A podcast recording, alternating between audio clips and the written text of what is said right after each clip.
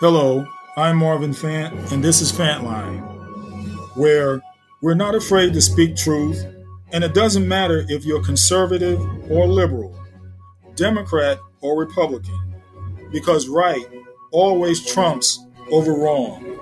Enough said.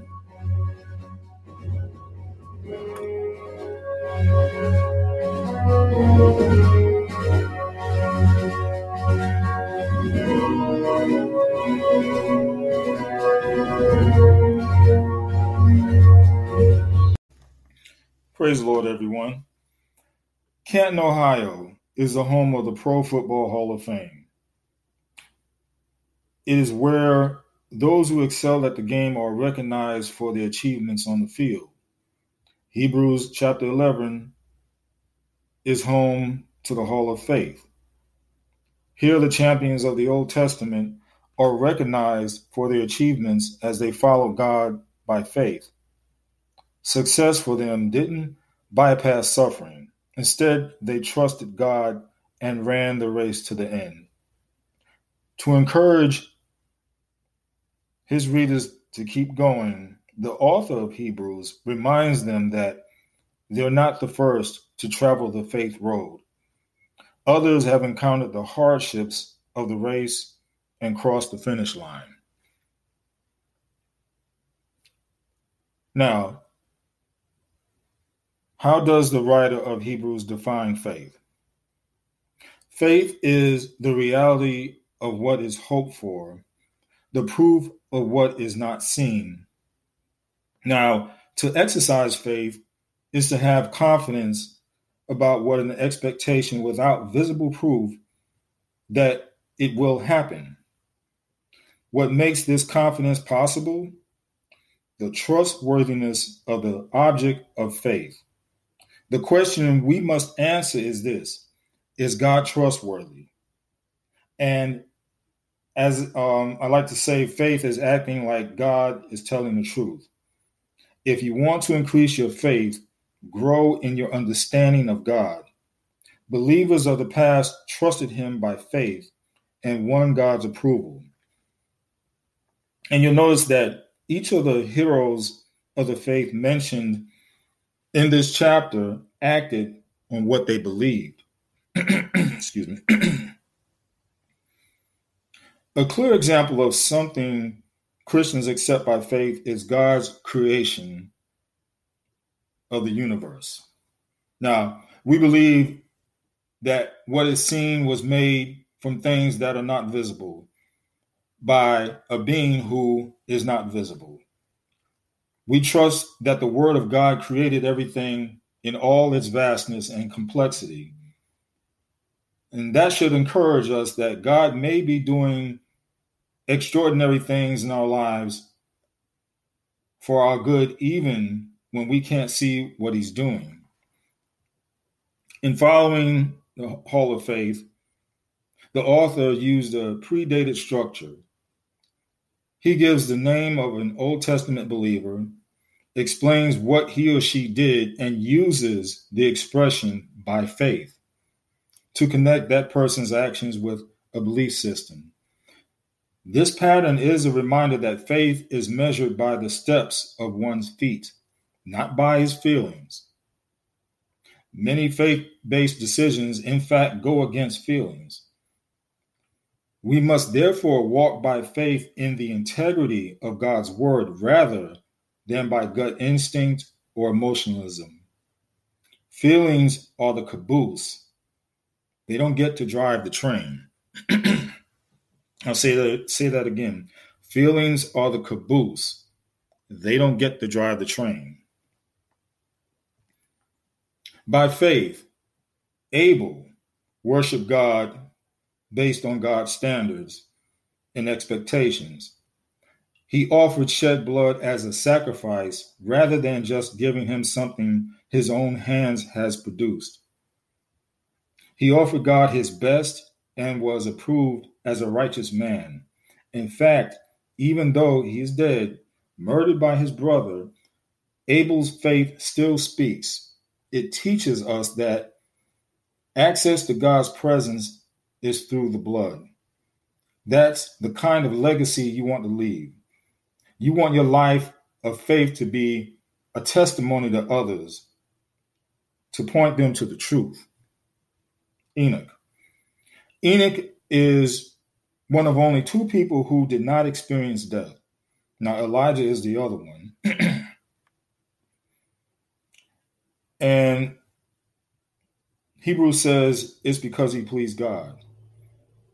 Now, that doesn't mean, of course, that if you're pleasing God, you won't die. But it does mean that his departure from the world was a direct result of how he lived. He lived a godly life within the context of an evil and corrupt society. What he did mattered.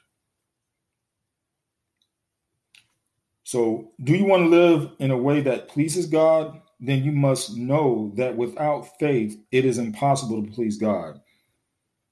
You must believe that He exists and rewards those who seek Him.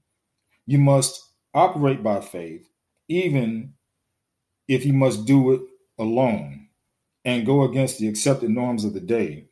You must believe with expectation that God responds regarding his will for your life when you seek to please him. Next is Noah. Though Noah was warned about what was not yet seen, he was motivated by godly fear. He couldn't even conceive of the flood God was, give, was going to bring on the earth. Nevertheless, Noah took God seriously and acted on what he said. Just consider the obstacles he faced there was a 120 year gap between God's command to build the ark and the flood. Noah was instructed to build a tremendously huge boat on dry land, and everyone who saw it no doubt called him crazy. But Noah believed God and obeyed, even though what he'd been asked to do didn't make any sense at all, since it had never rained a drop at that point in history. Did you ever realize that? That it never rained a drop. So this was a weird thing for um, people to try to conceive and, and, and, have the concept of, of it raining for from from water to fall from the sky. He thus, being Noah, became an heir of the righteousness that comes by faith. Be prepared to answer this wisely when God's word says something contrary to popular opinion, whom are you going to believe? Next is Abraham. Abraham made a pilgrimage of faith. God called, he obeyed. That sounds simple until you realize that Abraham did not know where he was going. And how many of you would feel comfortable with that? Not knowing where you're going. God tells you to go somewhere, then but he doesn't tell you where. how did he do it? And how did he live as a foreigner in the land of promise without ever owning? The answer is that he had his heart set on another city, one whose architect and builder is God. He focused on the spiritual while looking for the physical. Often in life, you won't know where God is taking you. And if you overlook the spiritual, you'll become discouraged. God is the architect of the eternal city, and He is the architect of the opportunities in your life. Sarah. Sarah is an example of the power of God in a person's life. She was able to have children and at an exceptionally older age. And Abraham was as good as dead in terms of ability to procreate. In fact, Hebrews only gives us the conclusion to the couple's infertility story. When God promised her a child, Sarah laughed. She thought it was a joke. Eventually, though, she had faith that one who had promised was faithful. It took 25 years to get from promise to baby. Think about that now. 25 years, and she was already up in age. And oftentimes, God doesn't complete what he wants to do in your life until you're spiritually prepared. So remember, we work on God's timeline, and God's timeline will not be complete until we are also on board. It will not be complete until we are also lined up with His will and His way.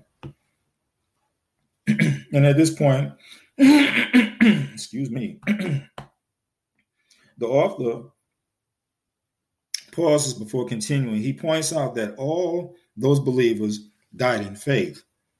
Although they had not received all the things that were promised,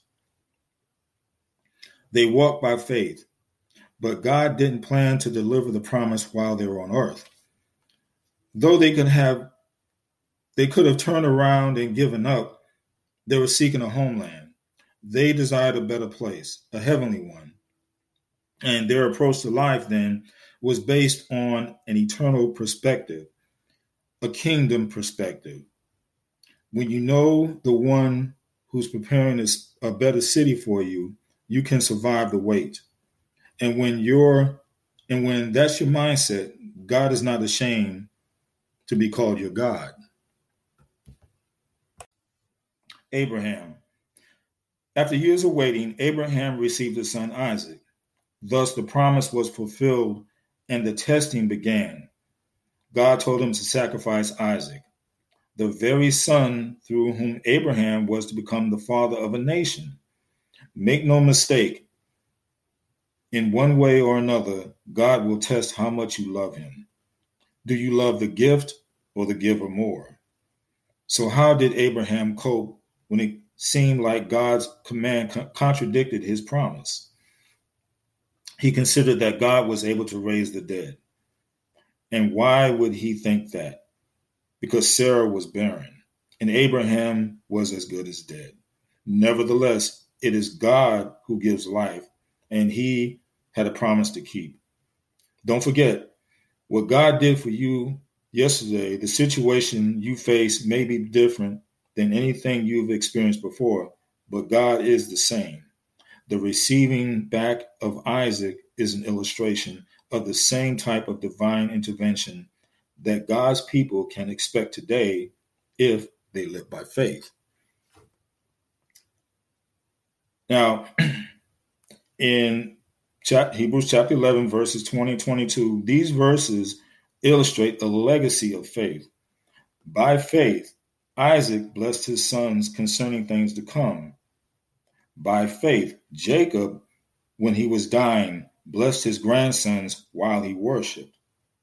By faith, Joseph, near the end of his life, told the Israelites to bury his bones in the promised land when they got there. if you're a parent, you're going to pass on many things to your kids. Make sure that you pass them the baton of faith in God above all else. Let them pray with you about things you're trusting so they can see your faith in action. Excuse me. Drink some water here. okay. You just have to bear with me now. Sometimes my, my throat gets um, starts to act up on me. Okay, now in chapter 11 again, verses 23 through 29, here we see a summary of Moses' life. And you read this for yourself. 80 years are covered in seven verses. His parents valued God instead, instead of the evil culture and refused to let their baby be killed. When he grew up, Moses himself chose God over the surrounding culture. And you gotta and you gotta remember that Moses grew up in royalty. Moses grew up in riches. So that took a lot for him to give that up. And put yourself in that situation. Would you be able to do the same the same thing? You come from royalty, you come from money, and then you go to a lower level, so to speak. But see, the thing is, he was looking at the big picture. Now, again, Moses himself chose God over the surrounding culture. And he opted to suffer with the people of God rather than to be called the son of Pharaoh's daughter. By faith, by faith, he left Egypt and instituted the Passover and crossed the Red Sea. Why? Because he was looking ahead to the reward, just like I mentioned. He's looking at the big picture. He considered suffering reproach for the sake of Christ to be greater to be greater wealth than Egypt's riches. Now, don't miss that Moses chose Christ in the Old Testament era, though it doesn't always appear to be true on the front end. Choosing Christ is never a losing deal.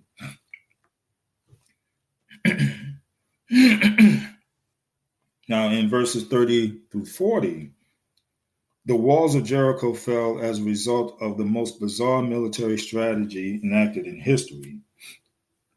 And as a result of her willingness to align with God's people, Rahab the prostitute, the lowest of the low, got recognized alongside Abraham and Moses as a hero in the Hall of Faith. How can these things be? Simple. God tells us, My thoughts are not your thoughts, and your ways are not my ways declares the Lord. So whenever we get on our uppity high horse and think that we may be better than an individual, say a prostitute, drug addict, just remember God has his hands out, always has his hands out, always has the door open for these very same people to turn their life around. And at the same time, when you think you got it together, you most likely don't. So check yourself in the mirror on that. so, like the Lord says, your ways are not my way. And like a preacher, the author rolls through a list of even more Old Testament heroes of faith and how they lived. Some conquered, others perished. All lived by faith in God, though. When faith is inaugurated in your life and you keep on going, your circumstances don't have the final word. The world was not worthy of them, but they were approved through their faith. Did you catch that? The world didn't deserve them, but God applauded them. Whose approval are you seeking? You can't please both the world and God. The author of Hebrews concludes the chapter by observing that God provided something better for us. And New Testament believers um, so that New Testament believers, let me try that again. the author concludes the chapter by observing that God provided something better for us New Testament believers. Okay. So that we can all be made perfect. And salvation in Christ is the culmination of God's plan of redemption for eternity and deliverance in history. Now, did you catch that? I hope you did, because enough said. Thank you for checking out Fantline. Until next time, keep Jesus first and be transformed by the renewing of your minds. Thank you.